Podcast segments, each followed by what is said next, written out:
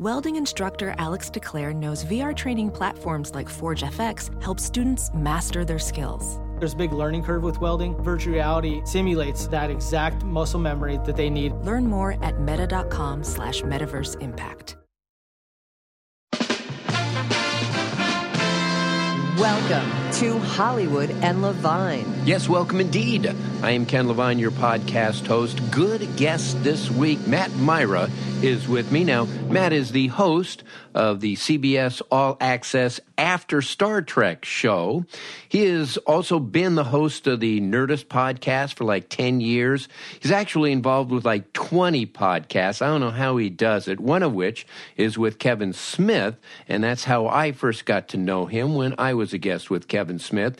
And in addition to all of that, he is a writer on staff of the Goldbergs on ABC. The man is fast becoming a media legend. I was able to catch up with him between writing a script, flying to New York, trying to have a baby, and I think performing brain surgery. It's really a very fascinating interview. He talks about breaking into the business, which he does in a very unusual way. Talks about his various projects, Star Trek, obviously, the Goldbergs, obviously, commuting to New York from LA every single week. Also has some tips for navigating this new multi platform landscape that we find ourselves in. Okay, so you're going to enjoy it. Matt Mira this week on Hollywood and Levine. Okay, so the first thing I got to ask you about is Kevin Smith and Yeah. how he's doing these days after that heart attack. Well, Ken, I'm happy to report Kevin is probably the healthiest Kevin I've ever known now. Oh, He's lost, uh, oh God, it's probably 42 pounds wow by now. and we're talking just a few months. oh, we're talking a little, yeah, over two, little over two months. Wow. It's remarkable. I saw him, he was supposed to direct the, the finale of the Goldbergs. So we saw him on Friday for the table read, Right. and we were supposed to shoot on Monday. Oh wow. And Sunday, that and it was Sunday night that I Uh-huh. got a text from our showrunner asking about Kevin. Um, and I said, "What are you talking about?" And he's like, "Something happened to Kev. I'm not sure exactly what, but I don't know. I don't think he's going to be directing the show this week." Uh, so I then went to Twitter, as you do, for news. Doesn't matter. I go to Instagram, but Doesn't- okay. Sure, sure. Yeah. It doesn't matter how close you are with an individual. Yeah. Go to Twitter.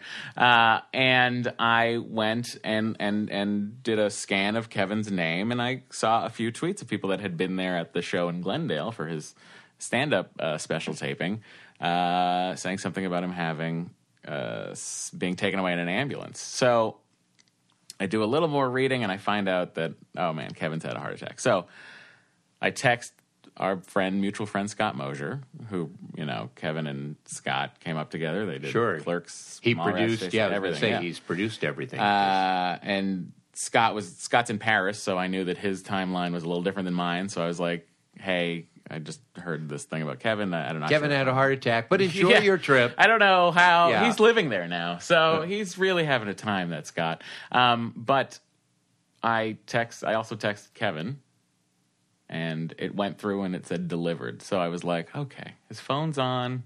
He's probably He's not- doing he's not okay. dead if I his feel like when you still die, your phone turns off. Right. Um, and uh, I heard uh, I heard from Kevin the next morning, and it was just like a very it was a very funny text. It was sounded like Kevin, and uh, we then I saw him about a week later. We went and did a podcast, and uh, I was just he was he just so joyful. He was just grateful. Sure, yeah. I mean, And- you're like playing with house money now. Yeah, and How did he have to change his life? Did he have to change his diet? Uh, Yes. more exercise. Yeah. he's able to do that. Yes, and yes. So, like in the old days, they'd have to slice you open right down the middle. Yeah, and you'd be in the hospital for Weeks, Weeks, weeks, yeah. Mm-hmm. and weeks. And now, uh, through the wonders of surgical advancements and technology, they can just pull an artery, uh, and and stent you and do everything without having to open you up. to Tommy John. It's ridiculous. Yeah, it's yeah. it's the recovery's even much faster than Tommy John is now. I'm telling Right. you, he was out of the hospital in two days amazing. and felt like a million bucks because the blood Probably felt finally- better. Yes, Yeah. he did. Yeah. because the blood was pumping through. Uh, and as his doctor said to him, and he relayed to me, it's called the Widowmaker for a reason. And nowadays, people just feel like they can do anything. And in the old days, people would have to be in a hospital recovering. So it would really shock their system and they would change. Sure. So Yeah. his advice to Kevin was lose this weight.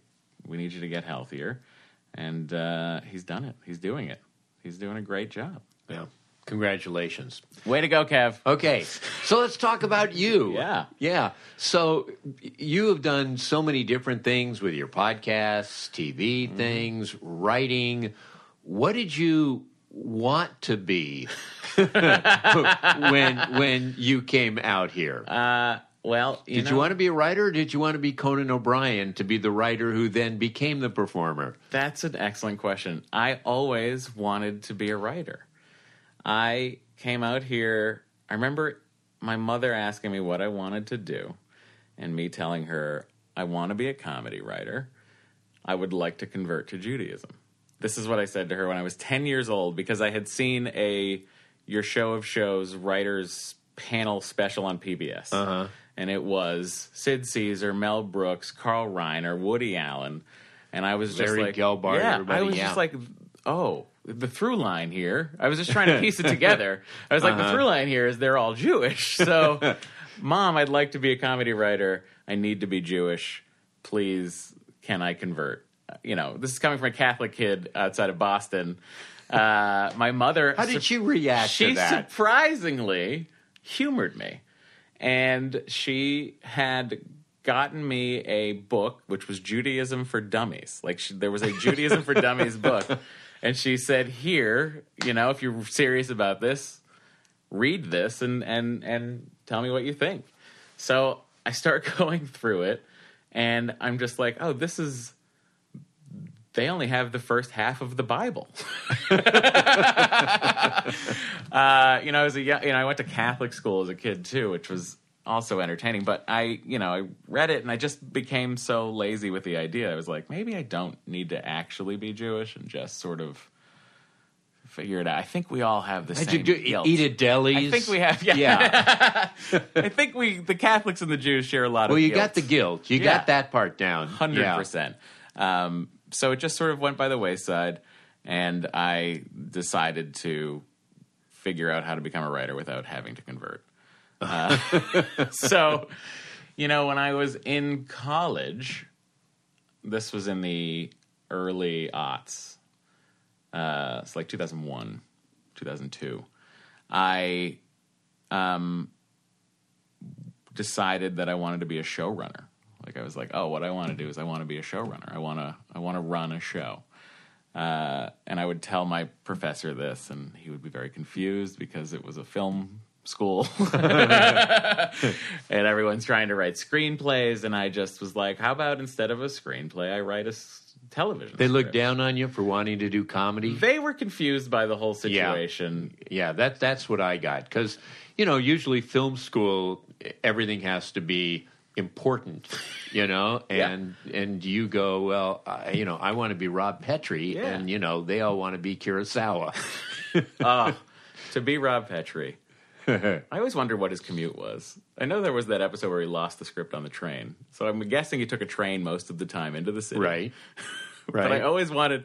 you know, you Dyke. can go to New Rochelle and get on a train and and do that. I know, but I always thought he draw. I you know I always wondered that as a kid. Not was like the how does he get into the city. How does he do that? um, but yeah, I wanted to be a showrunner, and my instructor, my professor, he allowed. He was like, "Okay, if you want to write a script, I have to figure out what that format is. So, do you have any that I can read?" And I was like, "Yeah, here's um, what did I give him? I think I gave him a Scrubs." Okay, Uh, maybe the Ricky Gervais office okay, and some other script I had downloaded off of the early internet. And he read them and was like, okay, well, they need to be about this length and give me something. What do you got?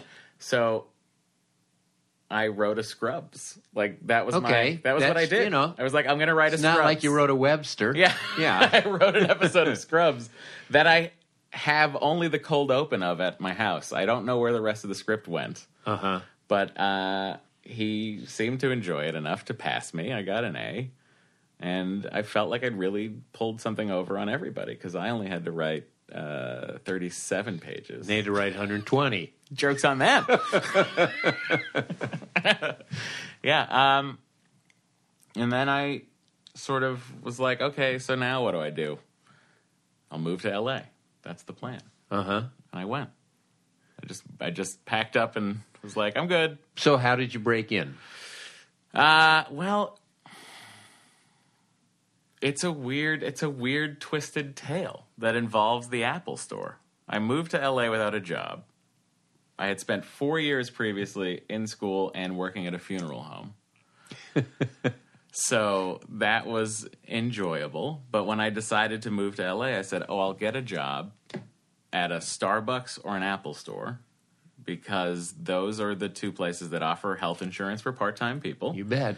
And uh, they're also places that I know, you know, people need them. So you know, maybe someone comes in Right. who, I can befriend. Uh huh.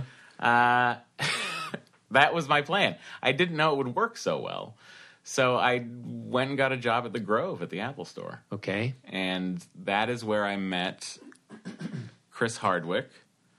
Um, and that is where I met Jimmy Dore and Todd Glass, who are two great comedians.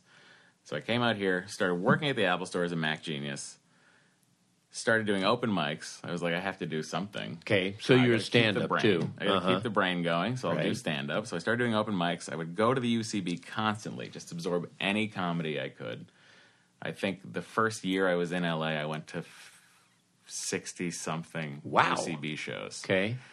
and uh, started to befriend everybody. And then I became known as like, oh, he can hold a conversation and he's a Mac genius. So let's go visit Matt uh, whenever we need a iPod fixed or a laptop battery replaced. So everyone did, and it was about Maybe you can uh, update my Adobe while you're here. yeah, totally. and it was about a year or so into working at the Apple Store that I started doing podcasts. It was in 2008. I started producing a podcast for Jimmy Dore and Todd Glass called Comedy and Everything Else. And We Okay. did 88 episodes of that.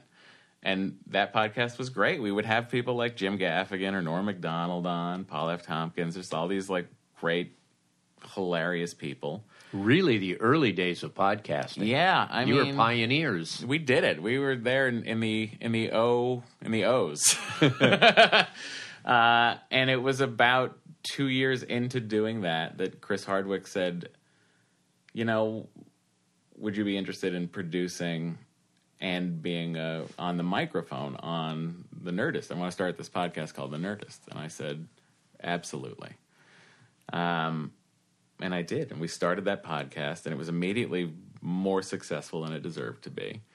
Uh, you know, so many like downloads I still haven't been able to touch on my other podcast. Hey, I was on there once. So, and uh, you know, we did that podcast, and I worked at the Apple Store still, and we wound up doing a pilot of that podcast for BBC America in 2011 or were you 12. continuing to write during this period? Were yeah, you still I was, writing well, I was trying to sort of. There's a danger. You sort of get away from your first. You get away from your goal. You get busy with other things. Right. So I found that I felt like I was being fulfilled comedy wise by doing these podcasts and doing stand up. So I just sort of dropped the writing. It just sort of went by the wayside. Okay. Um, and then when BBC America said we'd like to do a show of the Nerdist television show, I was like, oh, okay, I can handle this. And I went in and uh, met with one writer, Kristen Rutherford, who's fantastic, and she and I essentially wrote that first episode because Hardwick was too busy and Jonah was busy. I think Jonah was working on Talk Soup or something at that point. Okay. So he was busy with a day job, and I was like, well, I'll just take a week or two off from the Apple Store and write a pilot, which I did, and, and we did, and it went on the air. So from there, it aired. I was still at the Apple Store, and it started to get weird at the Apple Store where people were coming in who were fans of the podcast. Okay, and they recognize you. Exactly. So there just was this sort of disconnect in my brain of like, why am I still fixing computers when people are coming in and they know me? It feels Meryl Streep, what are you doing here at the Cheesecake Factory as my waitress? well, I started here, so I Yeah. just thought, um, Like Andy Kaufman.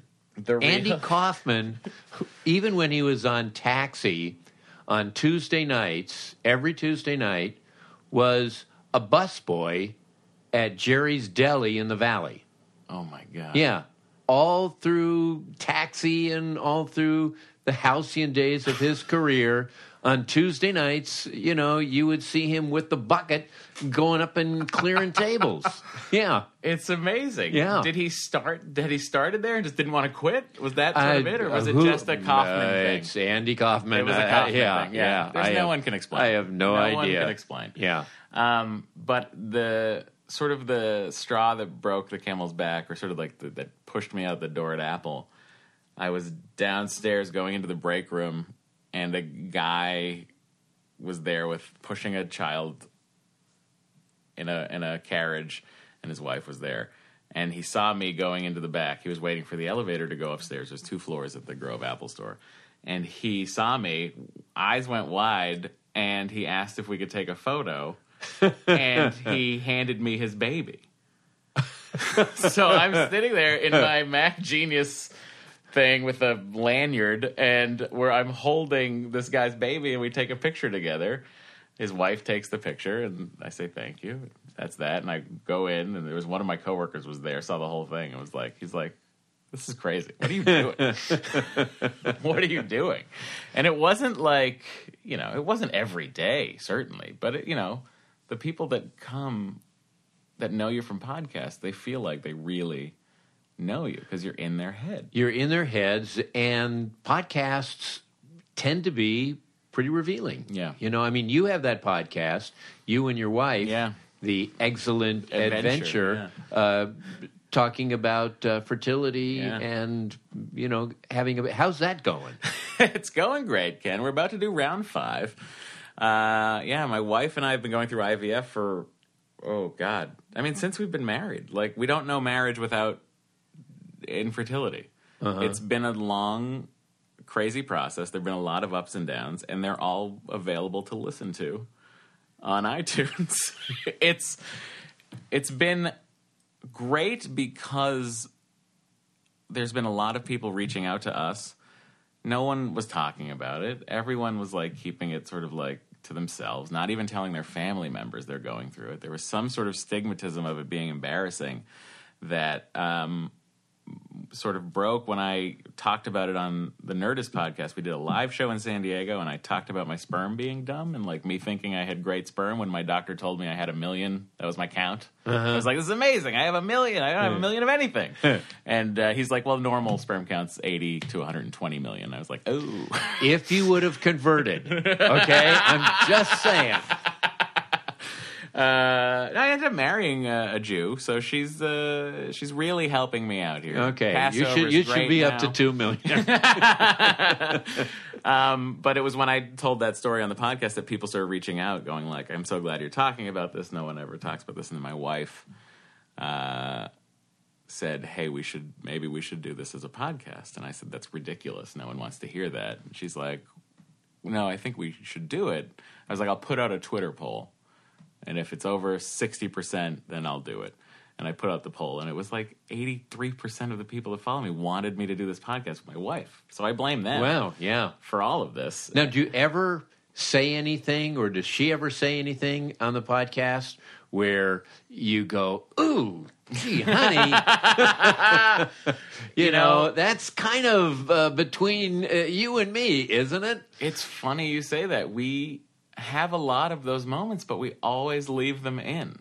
Uh-huh. We're like brutally honest on that podcast. Which is probably the attraction. Yeah, and it's the way to go too, because it's like everyone who's going through IVF, it is it is such a grind. It really is a grind, and we're now into our fifth round, and it's like you know, not only is it like 25, 30 grand a pop out of pocket because you know you can't find medical insurance that covers infertility in California. right. Um, Don't you kind of make that money on the Blue Apron commercials, though? HelloFresh use the promo code excellent. yeah. Uh, so yeah, you know, it's so funny. The advertising that we do on that podcast, it it essentially just like sort of keeps the lights on on the podcast, and then you're just like, oh my god, this is so. If I, I can't imagine a world where where I ha- I don't have good credit and can't keep pushing balances left and right on 0% balance offers. Like, I can't, I don't know how we would afford this if we weren't both with great credit just pushing 0% balance offers left and right. It's insane. It's brutal. And, uh, but we're honest about it. And I think that's what people like about it. And we've heard from so many thousands of people that just, uh, You're providing a service. yeah, yeah. Yeah, you really are. So, how'd you get the Goldbergs? How'd you become a Uh, writer on the Goldbergs? The Goldbergs?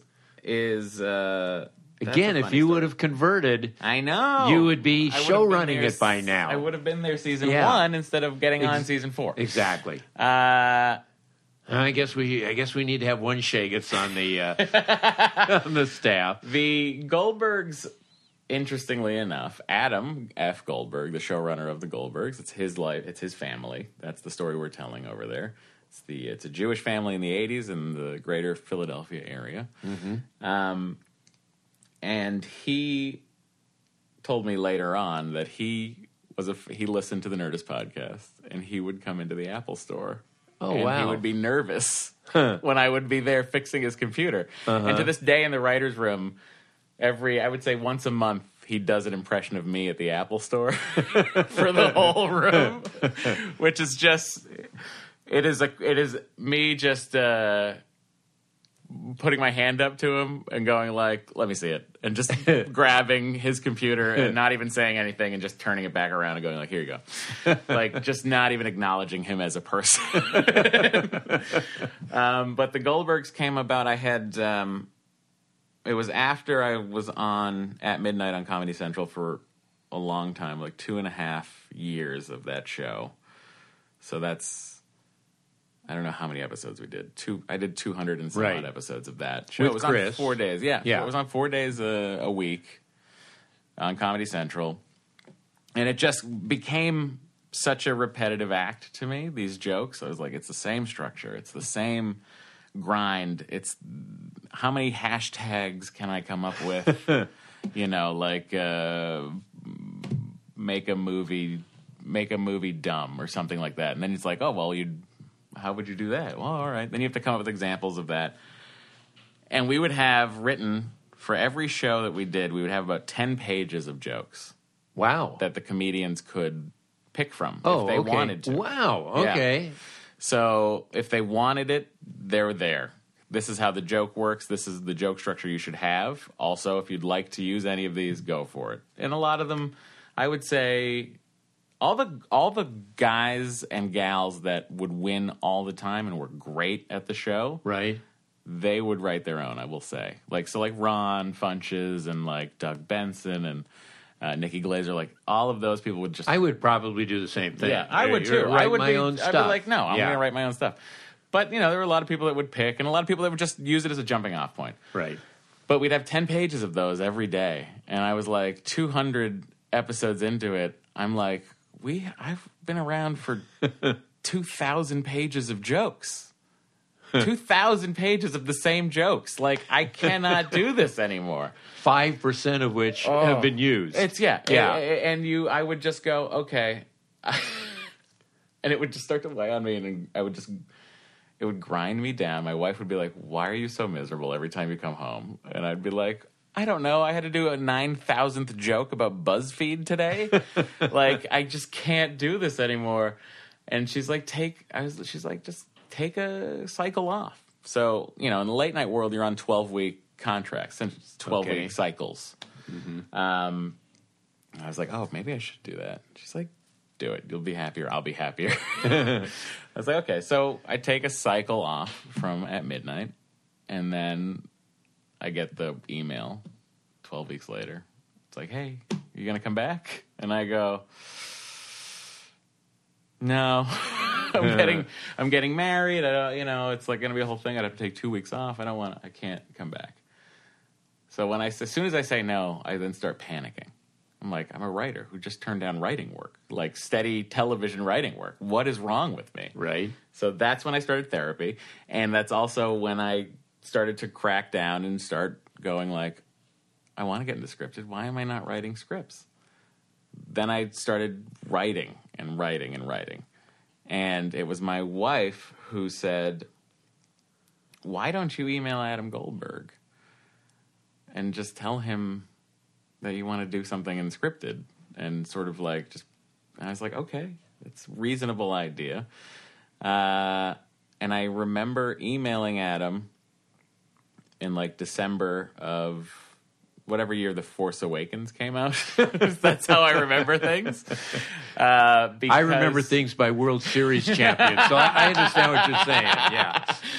Uh, so, but I the reason I remember it is he he had done an episode of the Nerdist podcast, and he and I had really hit it off, and uh, it was during an off cycle. I was just not on at midnight, and I just went to this podcast. And I was like, I'll just go to this one, whatever. And we hit it off, and I just he's like, oh here, I want to. He's like, anytime you have anything for me to read, please send it my way. I'll take. He's, let's exchange emails. So we do. And every so often we would touch base about some nerdy thing.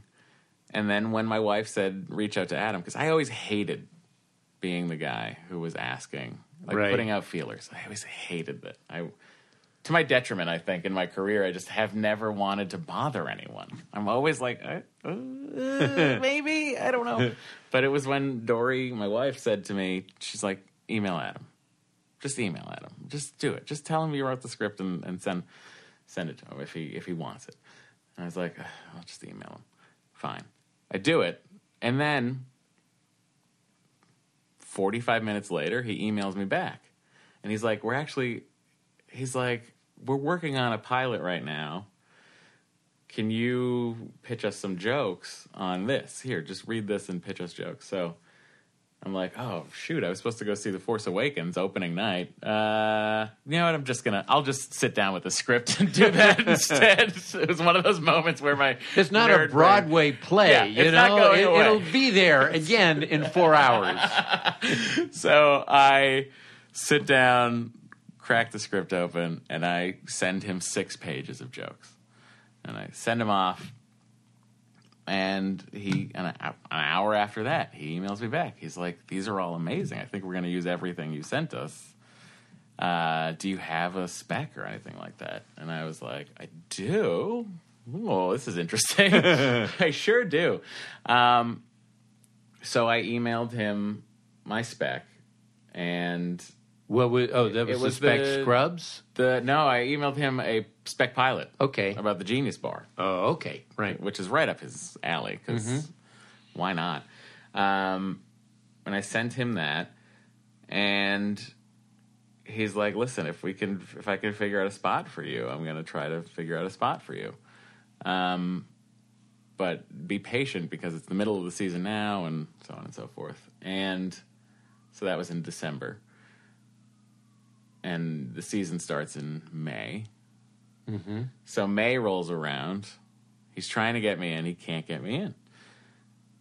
Then August rolls around and he somehow finds the money somewhere to bring uh, me and Eric Weiner in together as a team. And uh, we said, "Oh, all right." I talked to Eric. And, So paper partners, well, you know, essentially. we're just we're a good real team. okay. yeah. Eric and I we met previous to working there, and we talked, and we hit it off, and we would see each other fairly frequently in that four month period leading up to when we actually got in the room. Okay. And uh, you know, August rolled around, and he. I was at a Dodger game. I remember he, like texts me, and I'm like, "Oh, oh, wow, it's happening." So he's like, "I think you're going to start Monday." And I was like, "This is fantastic." okay. uh, so I say, "Honey, I can't do whatever the hell I was doing, and I'm going to start over at the Goldbergs on Monday." So Eric and I start, and we've been there ever since. Now we've done two seasons. We're going back for the sixth season. We're no longer a team. We've split. um, and uh, it's just been a it's been a sort of like the dream was to work in a scripted room, and it's fascinating how different it works from late night. I find it so fascinating. Just the In what way? Well, I feel like writers, scripted writers, are so much more precious about their words than, than interesting. A, yeah, than Uh-huh. a late night writer is. Right.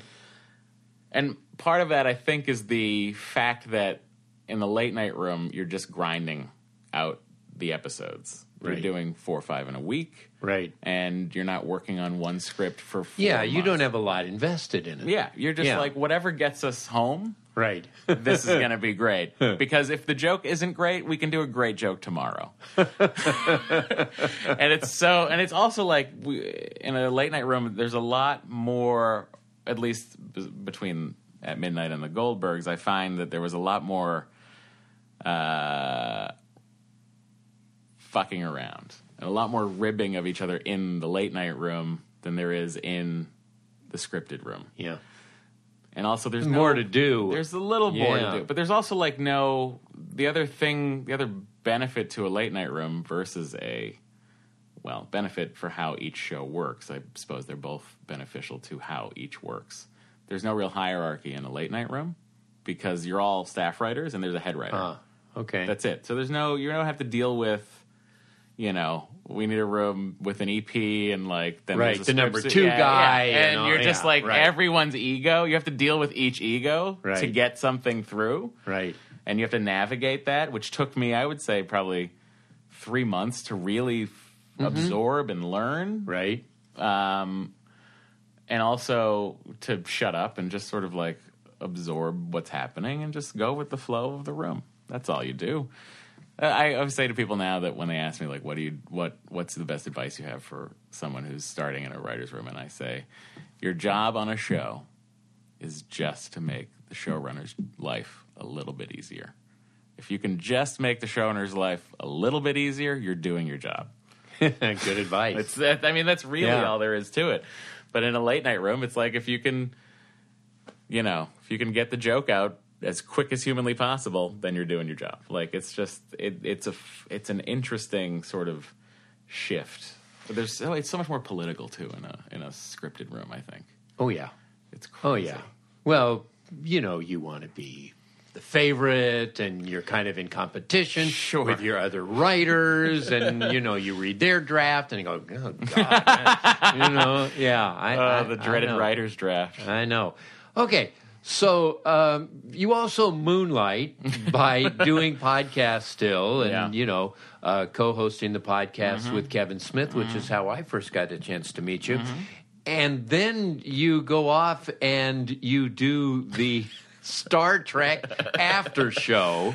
Yeah. Uh, how did that come about? They do that in New York, They do. Right? do that- So you have to like commute to New York Every weekend. every. every weekend. We would shoot on Sunday nights. So my week would be essentially I would I didn't miss a second of the Goldbergs writers room either. right. Friday night I would have a red eye and I would leave the room Friday night. My flight would be at 8:30, 9 o'clock. So most nights I was leaving the room on time. Some nights I was like, sorry guys, Yeah. good luck. I'm going. Uh, so I would fly on the red eye.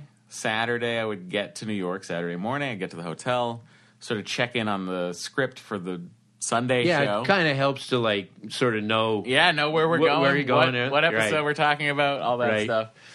And then Sunday I'd go in during the day and we would do the we would read with the producers. Uh, we would talk about the pre-interview they've done with uh, all of the actors or writers that we were going to have on the show, uh, and we would shoot. We would go live at 9 p.m. East Coast time, and I would do the show, get out of my suit, go back to the hotel, and you know we'd do a live show. So I wouldn't get back to the hotel at 11. Maybe 11 o'clock, 11.30, I'm back at the hotel, and it's like, I've just done a live show. So I you're can't up. go to sleep. Yeah, I'm yeah. like No, the adrenaline What am I doing? Yeah, right. And every Sunday night, I would just walk from my hotel in Soho. I'd walk into the village and I'd go get a slice of pizza, walk back, maybe like just keep walking. I would, so many times, I would get so many steps in New York, like Uh-huh. 20,000, 30,000 steps.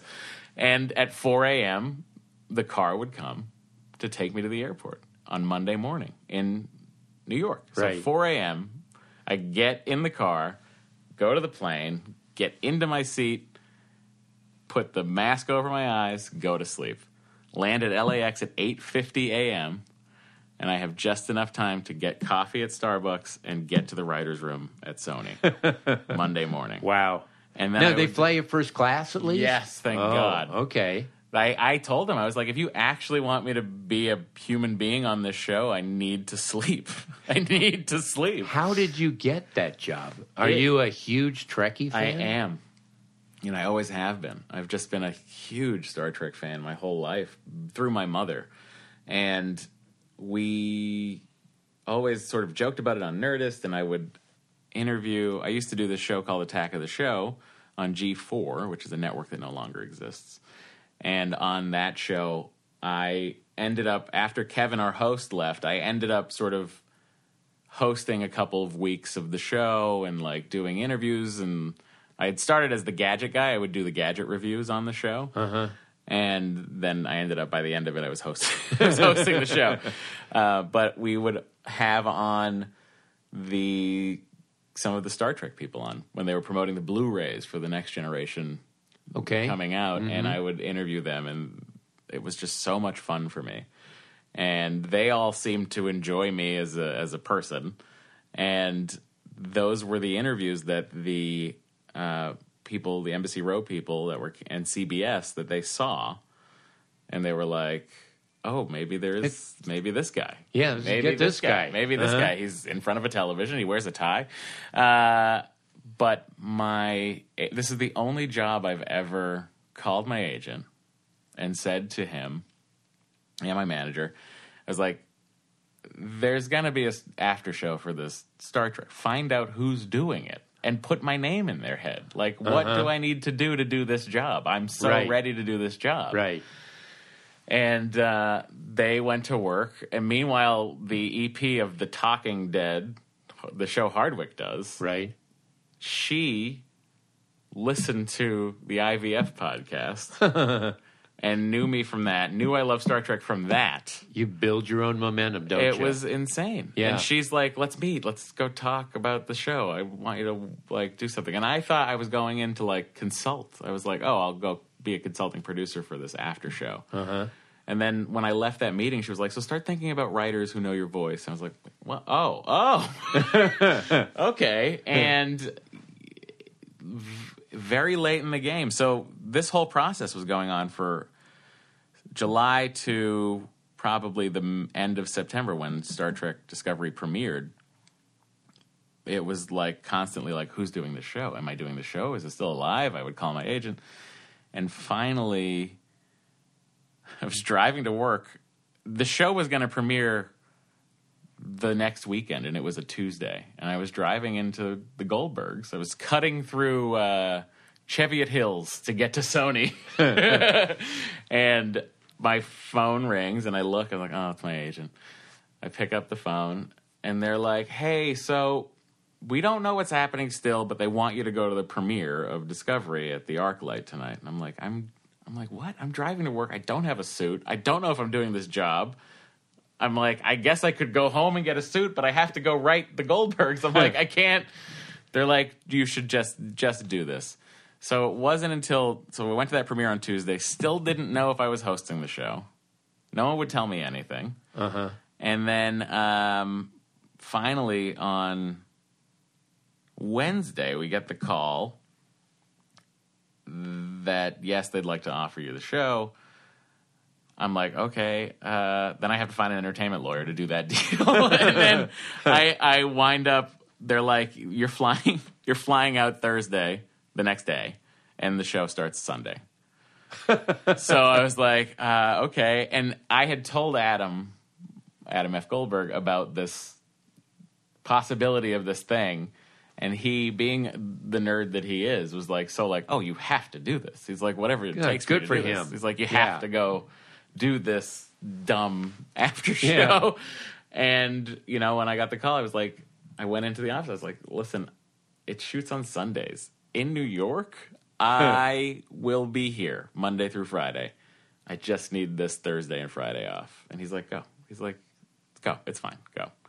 And he let me go, and I went. And they had to work out like this crazy thing with Sony because my contract with the Goldbergs was very specific about some things. And then Embassy Row turns out is owned by Sony, so that was a little easier Oh, than we thought. sure. Mm-hmm. And then uh, the only other thing we had to work out was I host a talk show also on on Legendary's uh, digital platform called Project Alpha. It's called Sidekick with Matt Mira. I, I host that show, and in that contract, it says that I cannot do any other SVOD content. And so I called them, and I was like, "Guys, it's Star Trek." And they were like, "We understand." so they let me. They also let Oh, me do it. Good deal.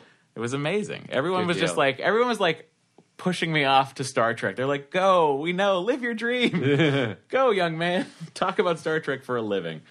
Uh, and I did it. And it was 15 of the hardest weeks of my life because it was seven days a week of working. And it was flying cr- across the country every single weekend. Yeah. Every, couldn't Yeah, and you watch wonder why you don't have a kid yet.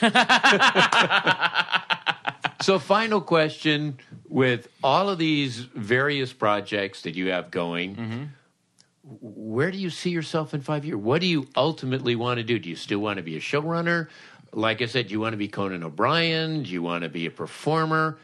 what ultimately do you want to do? That's an excellent question. And this is a question that my wife has asked me many times, and my agent and manager ask me all the time. And I want, in my heart, I want to write, but I feel like the rest of the world is pulling me into the hosting thing. Okay. And I'm just trying to reconcile both of those things. What I want to do in five years, in five years, I'd like to have a show on the air that I created. Okay. Um, meanwhile, I would like to still be doing After Trek, and I would like it to be shooting in Los Angeles. That's what I'd like. I'd like to be talking about season six of Star Trek Discovery, whilst during the week running a show that I created. Okay. And hosting the Oscars. Matt, thank you very much for actually finding some time to do this. Oh, Ken, it Appreciate it. was a pleasure. You caught me during a hiatus.